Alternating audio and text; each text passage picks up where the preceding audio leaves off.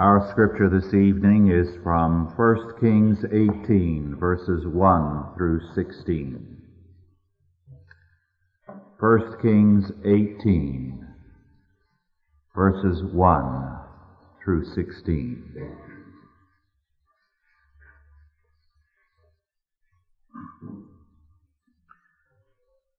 And it came to pass after many days that the word of the Lord came to Elijah in the third year, saying, Go, show thyself unto Ahab, and I will send rain upon the earth.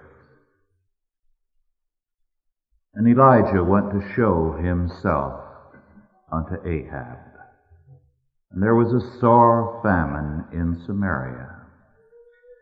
And Ahab called Obadiah, which was the governor of his house now Obadiah feared the Lord greatly.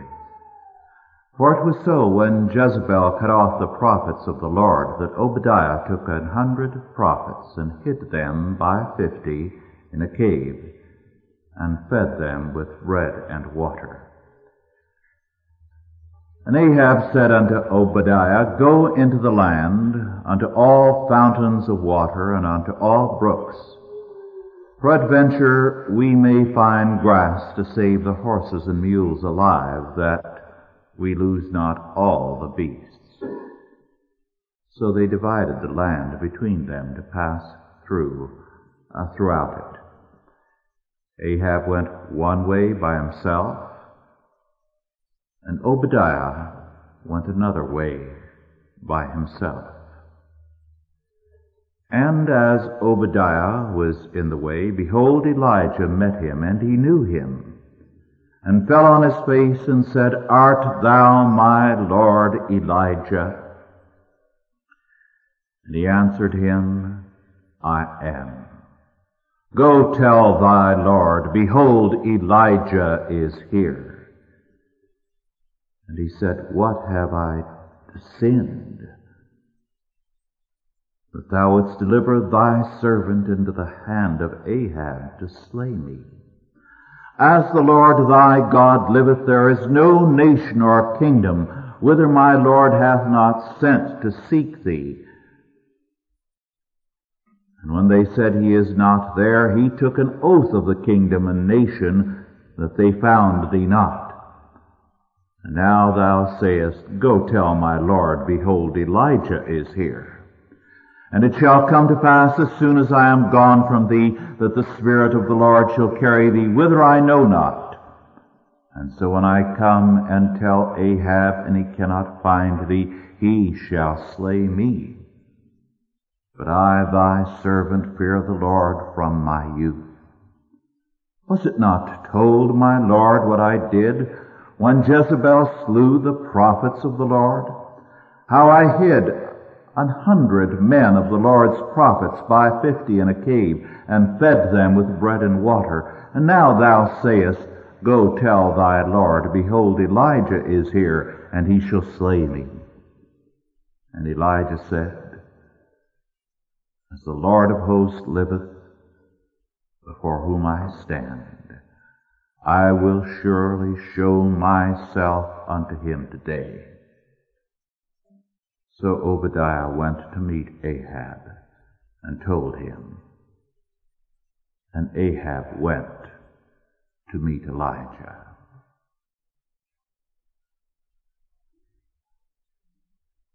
Thirty years ago, when I was on the Indian reservation,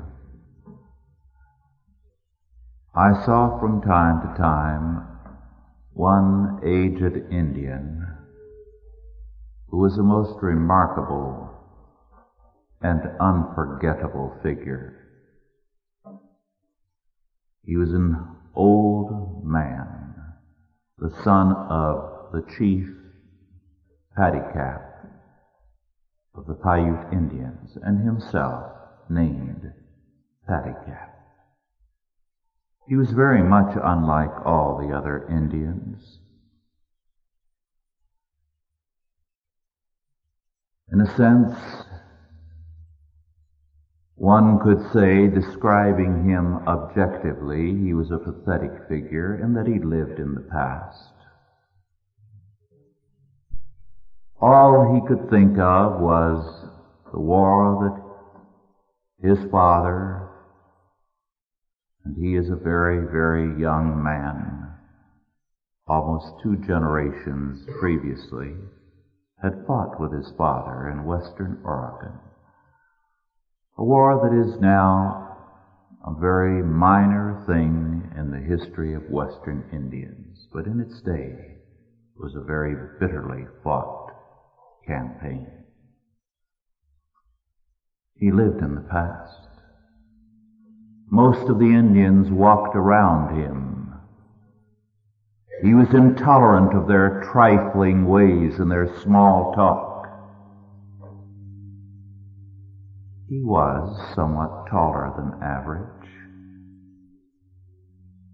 But when you were around him, he seemed to loom over you like a giant. And his eyes would flash and his voice was strong with an intensity as he talked about the issues of years and years ago as though they were the only real thing under the sun. because I found him very interesting to listen to. He would, when we met, stand erect with his voice and his eyes flashing and strong as he talked of those things. He was a pagan. His life was given over to a hopeless cause. But in a sense, he reminded me of Elijah. That total and absolute unswerving dedication to one thing and one only. All of Elijah's life speaks of that intensity of his dedication. So dedicated to the Lord that when he sees apparently the doors all closed, he can only say, Oh Lord, take away my life. He lived for one thing.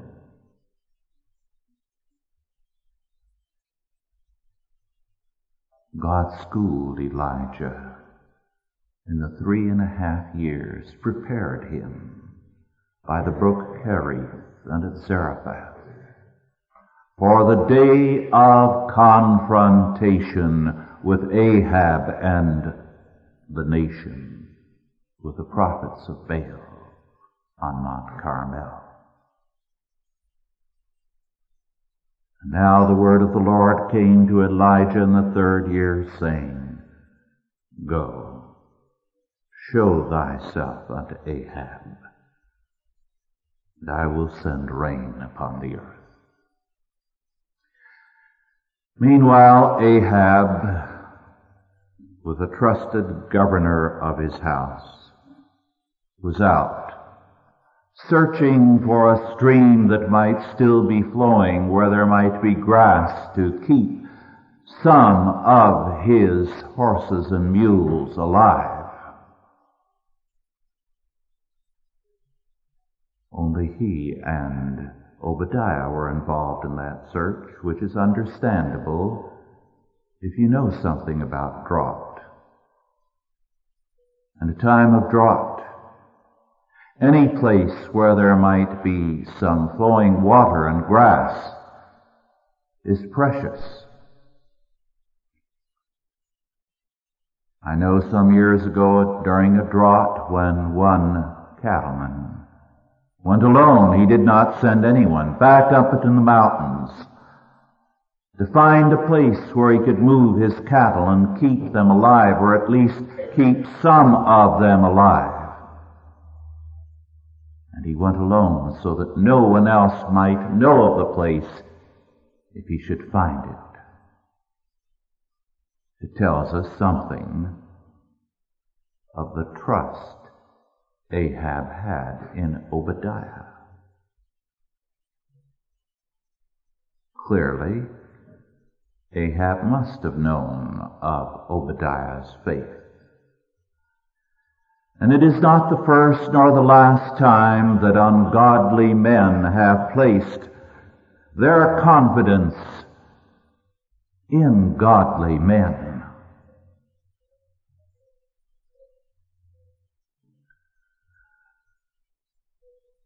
We know of the trust that Nebuchadnezzar placed in Daniel, as did Darius.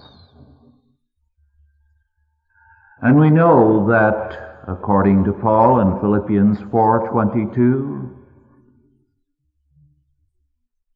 there were saints in Nero's household.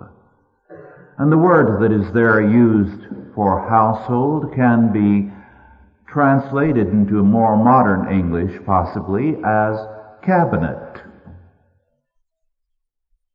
Men who were important in the administration of the empire.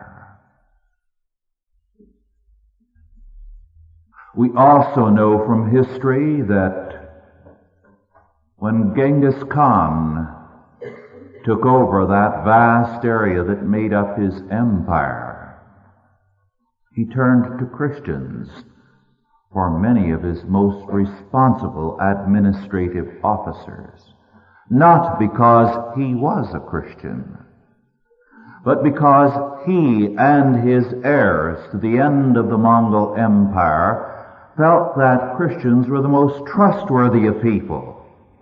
Therefore they used them this was one reason why the vast number of churches throughout Central Asia and China disappeared. Because when his empire was overthrown some generations later, the people turned against the Christians as a part of their wrath against the Mongol Empire. Ahab clearly trusted Obadiah. He took no one else with him in this search for water. Now Obadiah has sometimes been treated rather unkindly by commentators and preachers because of his seeming fearfulness on this occasion when Elijah tells him, Go, tell my Lord, tell thy Lord, Behold, Elijah is here.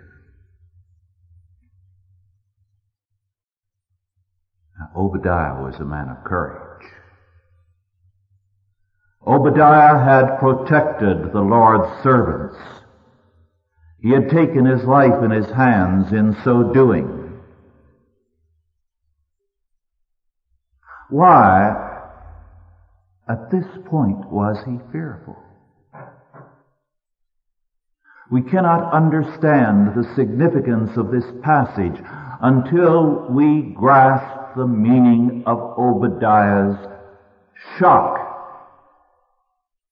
at being told to summon Ahab. We can understand it if we grasp the meaning of that passage in terms of antiquity and in terms of the meaning of a summons.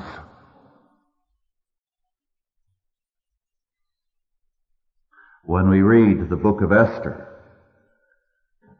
we read, for example, in Esther 4, verse 11, that no one could approach a monarch unbidden. No one could go into his presence unless he summoned them. If they did, unless by his grace he extended to them his permission, they died. To go or to come depended upon the sovereign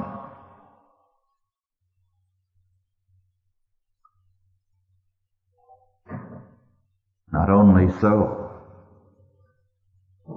but as we read in verses 10 and 11 of this text, Elijah had sent messengers into all the kingdoms round about with a warrant for Elijah. And when they said, Elijah is not here, he required an oath of these nations that they were indeed telling the truth. There was a price on Elijah's head.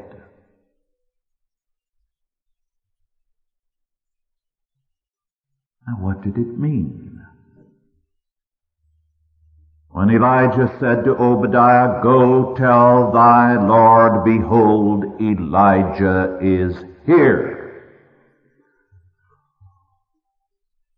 Only from the crown. Only from the sovereign could a summons go forth saying, Come.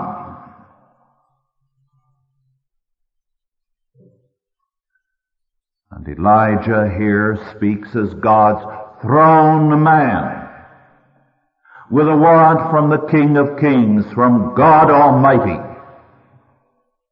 saying to Ahab, Come.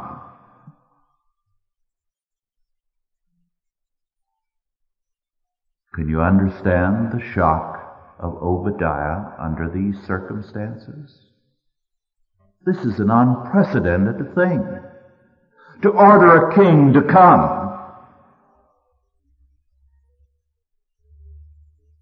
To stand before God's throne man to receive his word of rebuke or of judgment or whatever it might be.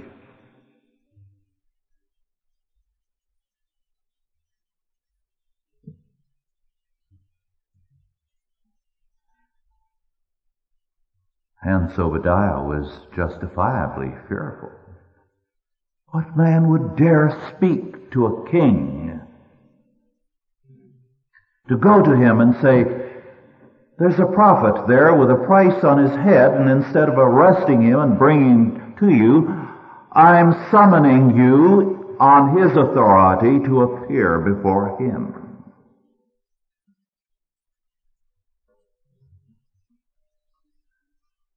Now Obadiah knew that possibly Ahab would come. After all, he wanted, uh, Ahab would come because he wanted Elijah. There was a price on Elijah's head.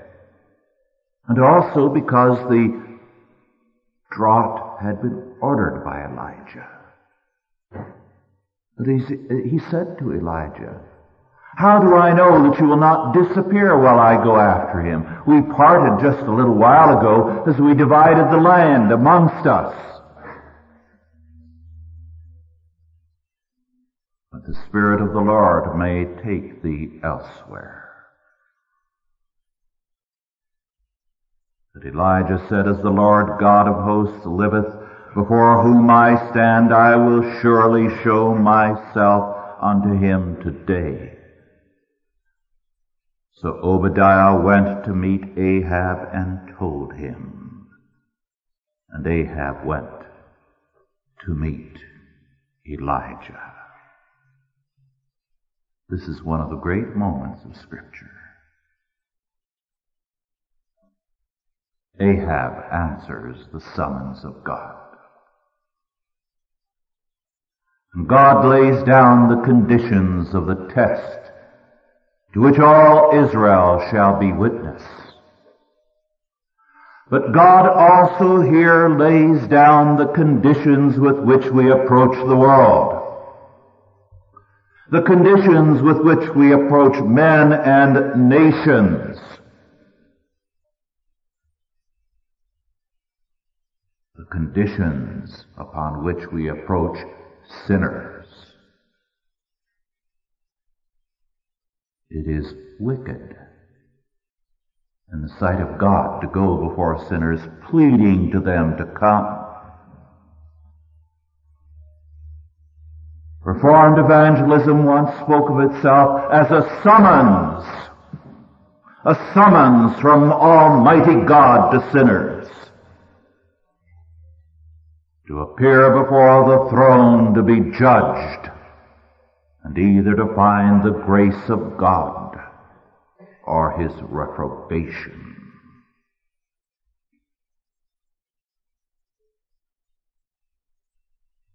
And the early church, the missionaries went out to the kingdoms and the tribes of their day, into northern Europe and into Central Asia, and into Eastern Europe and to Britain.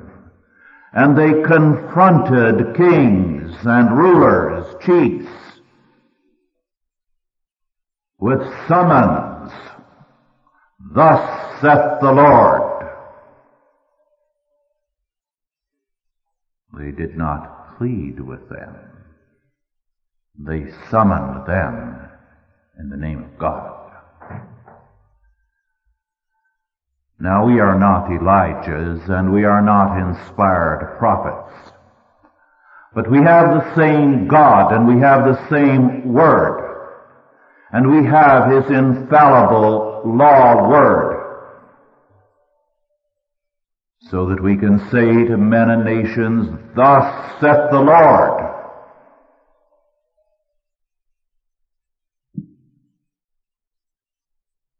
And we do not need to plead with them. We declare the Word.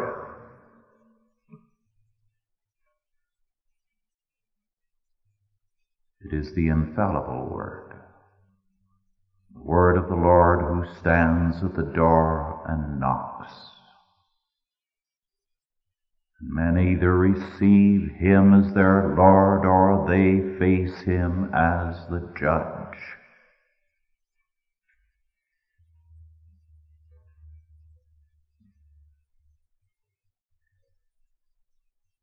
And if Almighty God can bend the heart of an Ahab so that he comes to face God's prophet, and if Almighty God has bent the heart of kings and chiefs and pagans over and over again down through the centuries, so that they have responded to the uh, summons of lone men of God who confronted them with the Word of God. He can do the same today.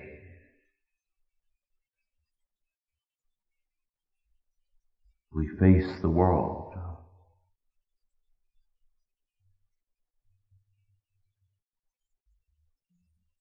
But we face it as the throne men of the King of Kings.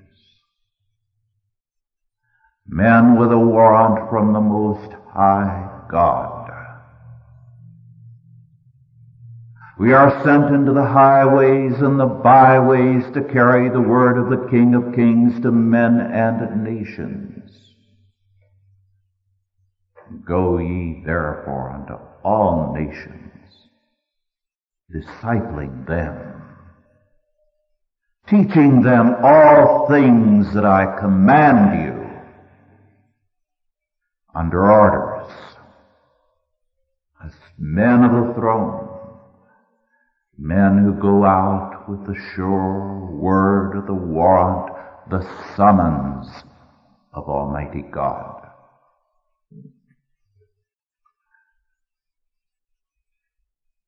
So as we speak to the King of Kings, as we pray to Him, we pray as throne men who have access by the grace of God through Jesus Christ to the throne,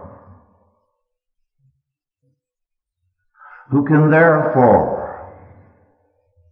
Go to him and ask for his summons.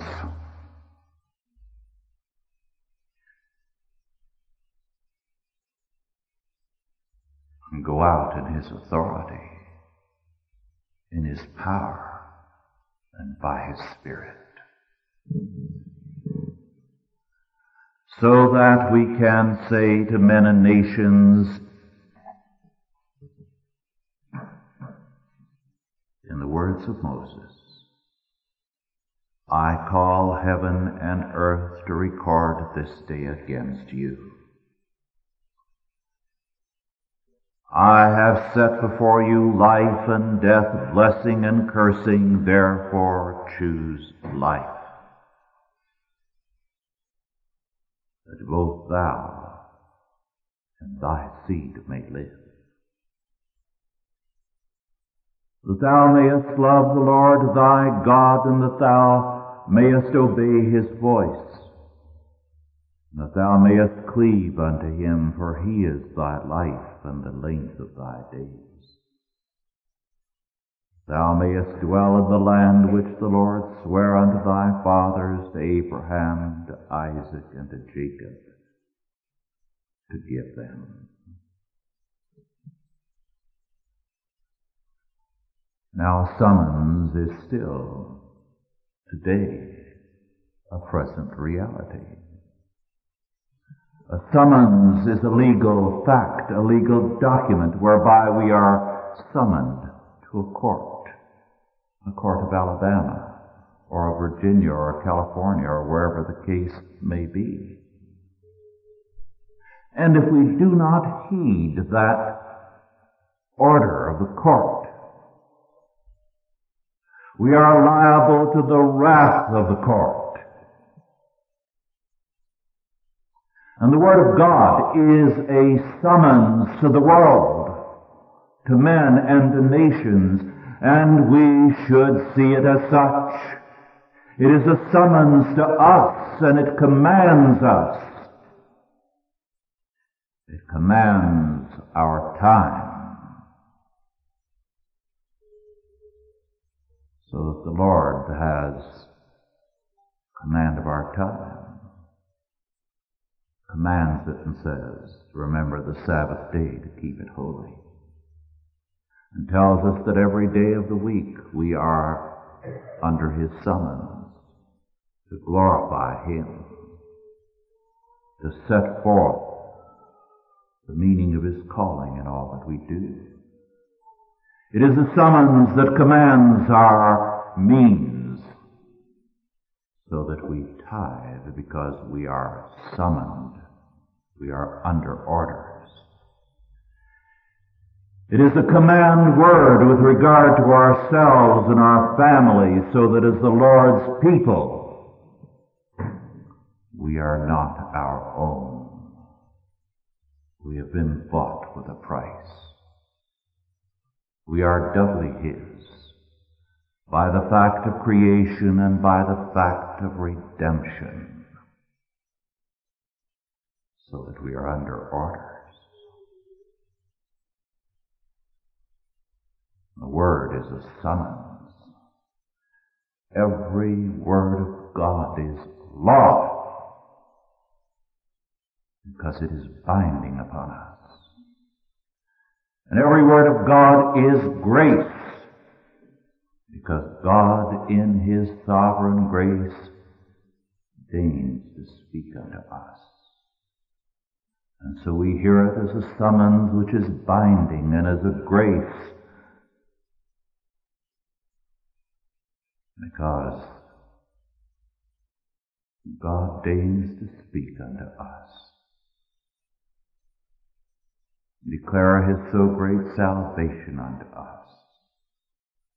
Make us his own through Jesus Christ and give us the adoption of grace. And so we obey Him. We delight in Him. And because we know His Word to be a command word, we treat it as such when we speak to others.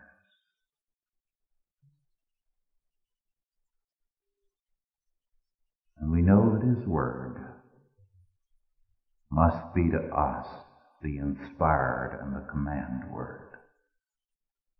Too often people go to the scripture as an inspiring word. That's not how Scripture speaks of itself. It's very uninspiring, you know, when it talks to us about our sins. And sometimes when we're in rebellion against Him, we're loath to turn to it. Or we've grown indifferent to Him and we have time for everything except that Word. It's anything but inspiring to us. But it is the inspired, the command Word. And we go to it because it is our Lord who speaks.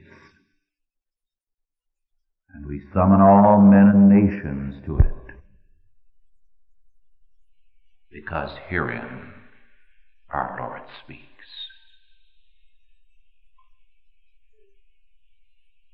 Go tell thy Lord. Tell Ahab, behold, Elijah is here.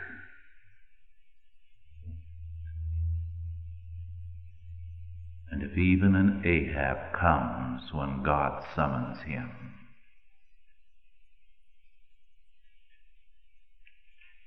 how can we dare allow anything to separate us from Him and from His Word? Let us pray.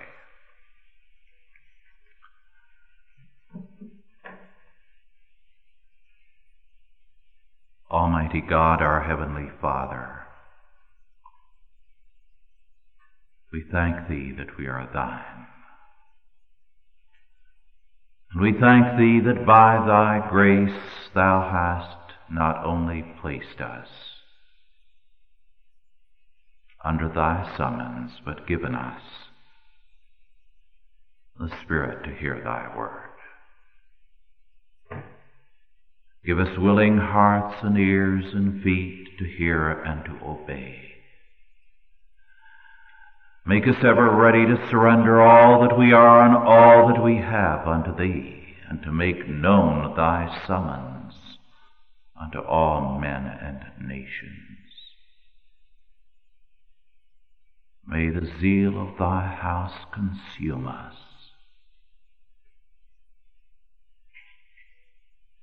The joy of salvation illumine us. That we might be ablaze with the glory of Thy work and the holiness of our calling. We thank Thee, our Father, for these Thy children for their delight in thy house and in thy word. Strengthen them, bless and prosper them. Fill them with the joy of holiness.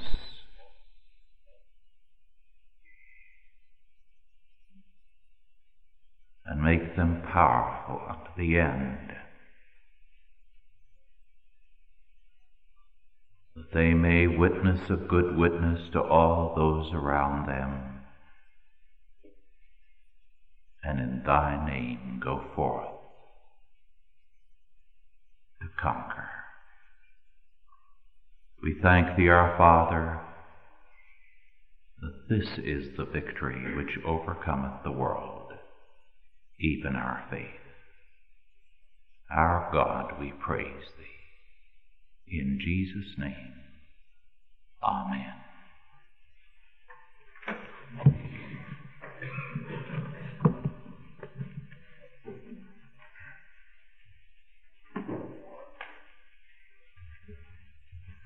In the 60s, when I was visiting in Spain and was being hosted by Dr. David Estrada, preaching in some of the available places where he had ministered, we had driven down to Valencia and then to Carcagente.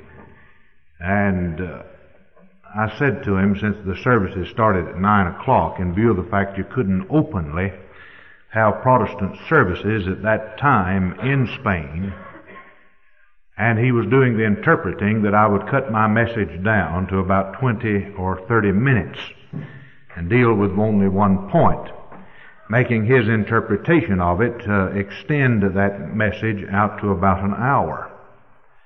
Well, we had some ministers that had driven up from Gibraltar and some that had come, in, come in from other places. And David said to me, he said, don't you dare. He said, these people have come out at risk of being arrested for being here. And uh, some have traveled at a, a great distance. You preach at least 45 minutes. I'll interpret at least 45 minutes, or they'll go home disappointed. The services wound up somewhere around midnight, and then between then and two o'clock in the morning we ate breakfast, and then or, sup, or supper it was, and then sometime after that we got to bed. I found out why they have those siestas in the afternoons. So some of you have come a good distance and uh, Rush has chopped you off. He didn't give you a full meal. Now what he said was a full meal in itself, but I mean he didn't go on to the second and third course, did he? And as a result, we'll just have some questions and let him answer them. And I'll raise the first question. A gentleman said today, I would have asked him a question, but I felt that it might be elementary. And usually the elementary questions are the ones others are wondering about, and his question was, what is humanism? So you come and answer that, and then after that you uh, raise any question that uh, might be on your heart or mind.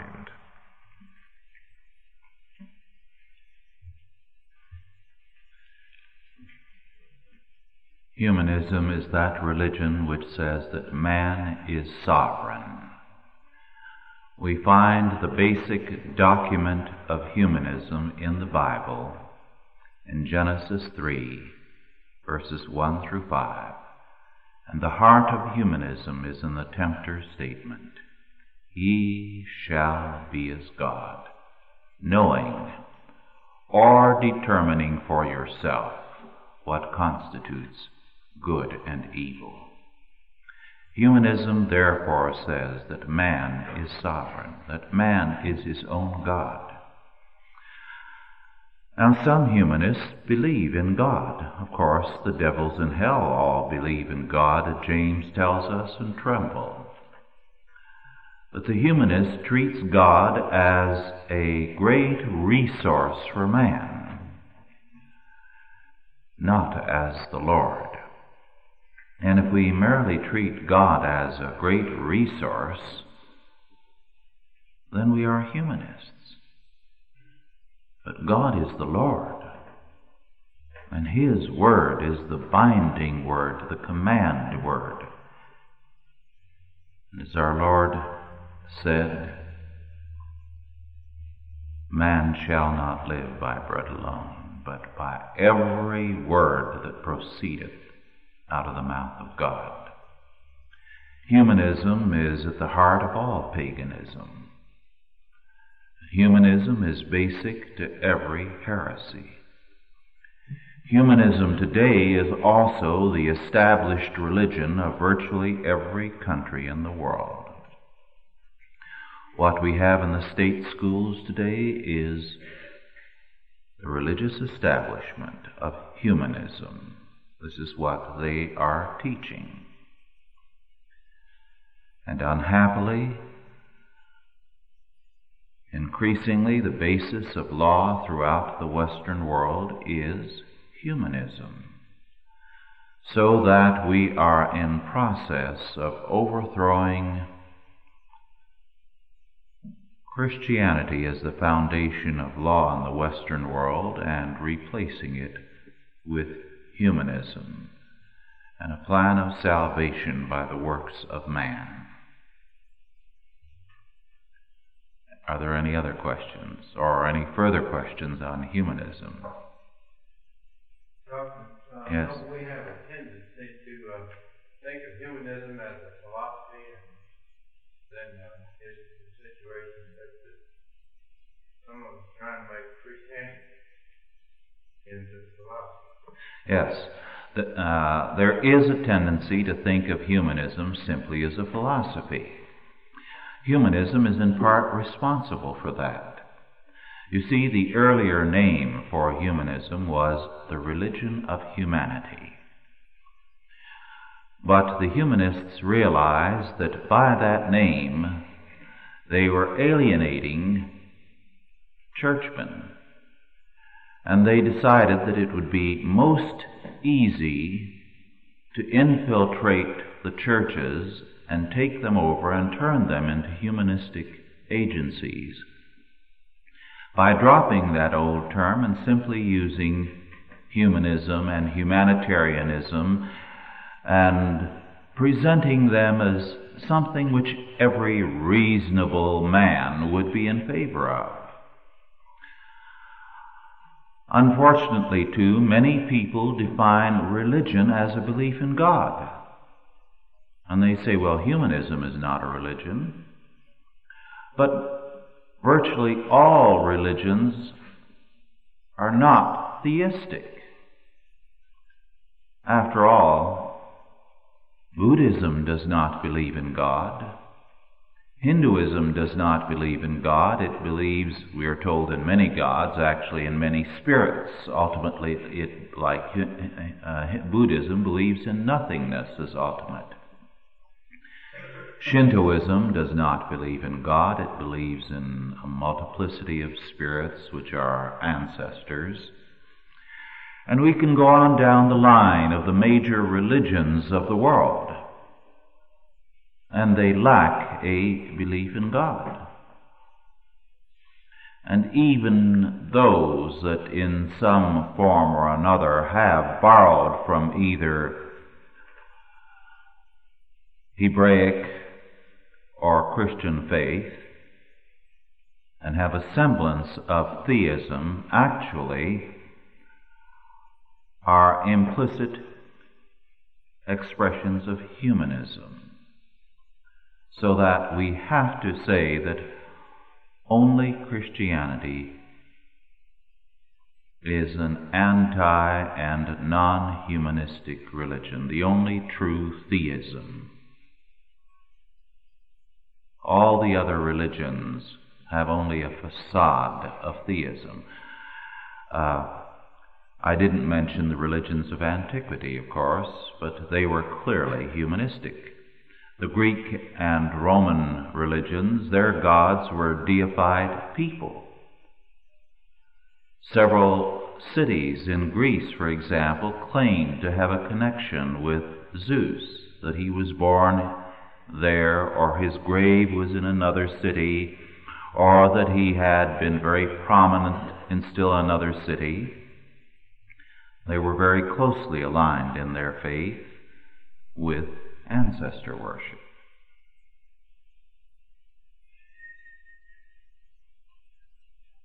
Yes. Doctor, I've been given a couple of questions that are on the mind of some, and a lot of things you said in your writings have been written down, so I'm just going to read mm-hmm. them here. Uh, there are two of them, and I'll just ask you if you'll take the first, and then if there's no other questions, I'll mm-hmm. the second. First is twofold. Can you tell us some scriptures to read about the rejoicing time and how we are to apply this principle in our lives? Mm-hmm. with an addendum to that. Also, it's a portion of the time, excuse me, of the time to be used for the education of the coming children. Yes. On the tithe, let me simply say that within a few weeks we will have a book out written by myself and Edward A. Powell, one of my staff associates, entitled Tithing and Dominion. It will go into all the three tithes in great detail and give you all the relevant scriptures. Uh, so I'd rather, uh, this is in a sense a plug, have you uh, wait a few weeks and get that book because I do feel the subject of tithing is extremely important. I believe it's God's ordained way for furthering His work. Scripture makes it clear that we're not giving a gift to God unless we give above and over the tithe. The tithe is, is his, his due, his tax. And this is why it speaks of tithes and offerings, or tithes and gifts. So, uh, this will be a book of about 145 or 6 pages, and I think it is uh, both concise and thorough. Now, what was the second part of the question? The second part was, uh, is a portion of the time to be used for the education of the covenant children? Yes, that I will deal with very briefly. Now, in the Old Testament, of course, God's ministry was a twofold one priests and Levites. The primary function of the priest was sacrifice. But even then, only a small percentage of the priests, because they were a numerous uh, family of the descendants of Aaron could be used at any one time in the temple or earlier in the tabernacle. And we know that the others were used by both Jehoshaphat and Josiah for instruction. Now, Deuteronomy 33, verse 10, tells us what the basic function of the Levites was instruction. And again, we find passages in Kings and Chronicles that deal with the role of the Levites in instruction. This is why in antiquity and virtually until modern times, the only people where you had an almost universal literacy was the Hebrew people because the Levites had that function. There is a saying that is still commonplace among Jews to this day, but goes straight back into the Old Testament, namely, that a man teaches his son to be a thief unless he teaches him the Torah, which by their understanding meant not merely the law, but the whole Word of God, that is, the Old Testament, and a trade to work with his hands. And that was quite strictly adhered to. And it was because of that Levitical function that it gave to Israel the strength and the ability to re- have a real revival again and again when it seemed to be dead and gone, and which, of course, through the centuries has kept the Jewish community alive. Now we know that very early this was one of the factors which was basic to the life of the early church. It was only after the church was overwhelmed by the vast numbers of uh, pagans who were of a barbarian and very primitive level that this began to collapse, although it was perpetuated to a degree by the monks. But in the early days, and you can find full references to this in, in Bingham's Antiquities of the Christian Church.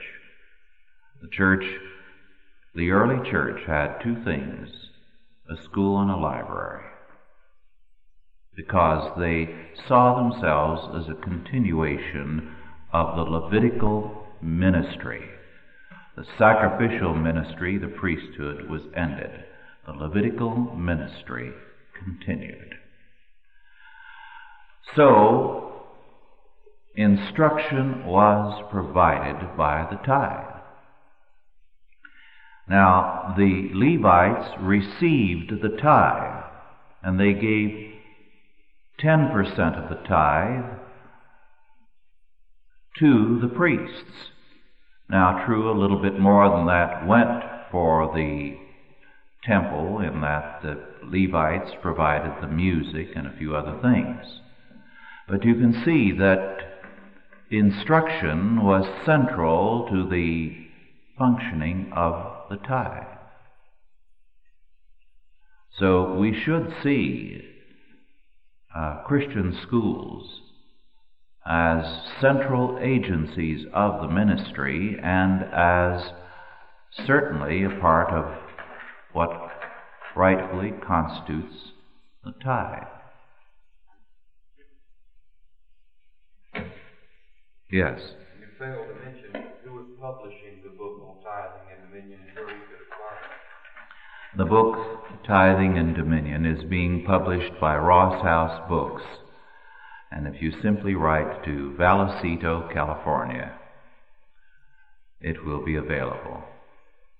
It is uh, now in the presses and very shortly, in a matter of days, will go to the bookbinder and depending on his schedule, could be out in uh, December.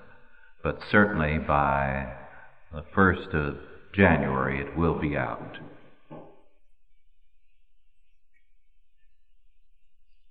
Are there any other questions? Yes.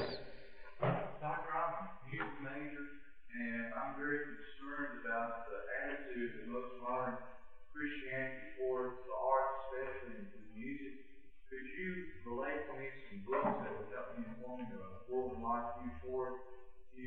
how Christian should react to his performing and his listening to music? Yes. In uh, the second volume of my Institutes of Biblical Law, which will be out sometime about a year from now, I do have something on uh, what Scripture tells us about the role of music. Ours is a, uh, let me add, unfortunately, there's almost nothing else. That's a sad fact. There's one important book about the continuity of music in the early church with Old Testament music by Werner, W E R N E R of Columbia.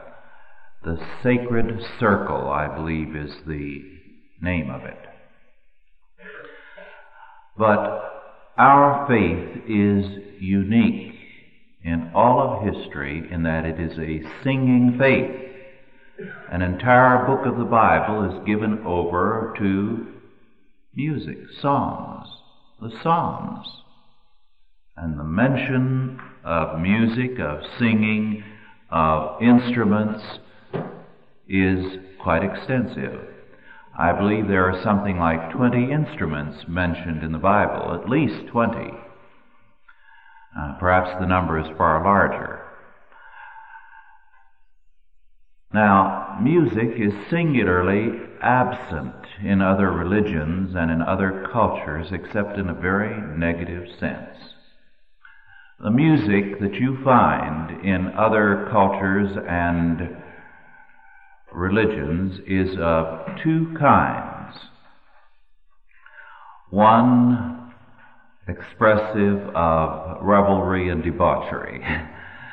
so it's uh, associated with uh, a great deal of uh, clearly immoral activity, and the other with occultism as a means of uh, incantations and spells, of commanding spirits, and that sort of thing.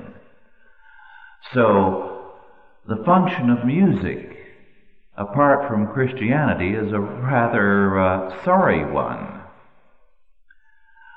Uh, so it's only in terms of biblical faith, the Old and New Testament, that music has its proper place. It's one of the sad facts that uh, somewhere along the line in uh, uh,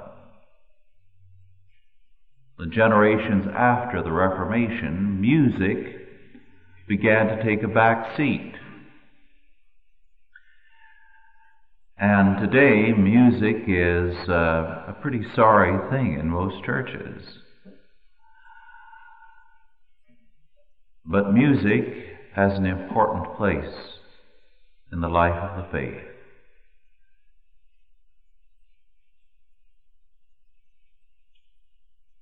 I do believe that when the church gets back to tithing and to a proper evaluation of its ministry, we will again support financially a musical ministry within the churches. It's thoroughly scriptural. I feel very strongly about the place of music in the life of the faith. One of the sad facts, let me add just a little more, because uh, as I say, I've written about this and it's easy for me to get wound up on this subject.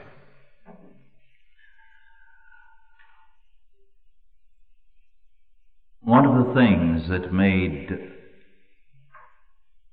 Lutheranism so strong over the years was not its theology. There are some serious defects in Lutheranism and in its apologetics.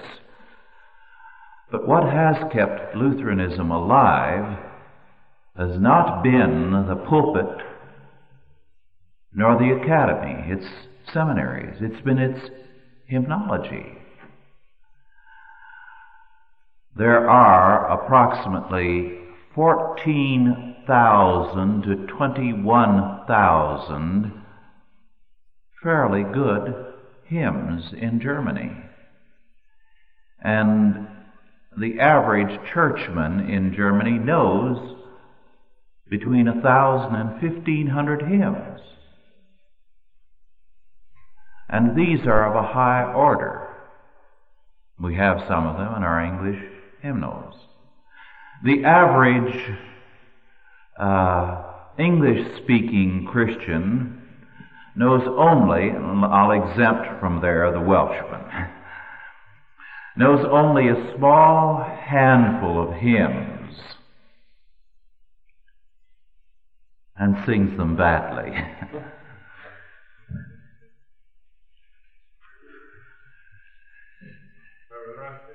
How about again Christian schools? We understand the Christian responsibility to provide schools for his children. Uh, to what degree is it our responsibility to provide it for, for the to substitute for such schools? Yes, the question is we understand that it is clearly our responsibility to provide our children with a Christian education. Uh, to what extent is it our responsibility to provide this for the unbelieving? Well, the answer is that we are commanded to go and to make disciples and to teach.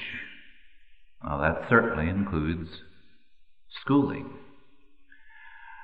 And there is no question that it has historically been a tremendous instrument of evangelization.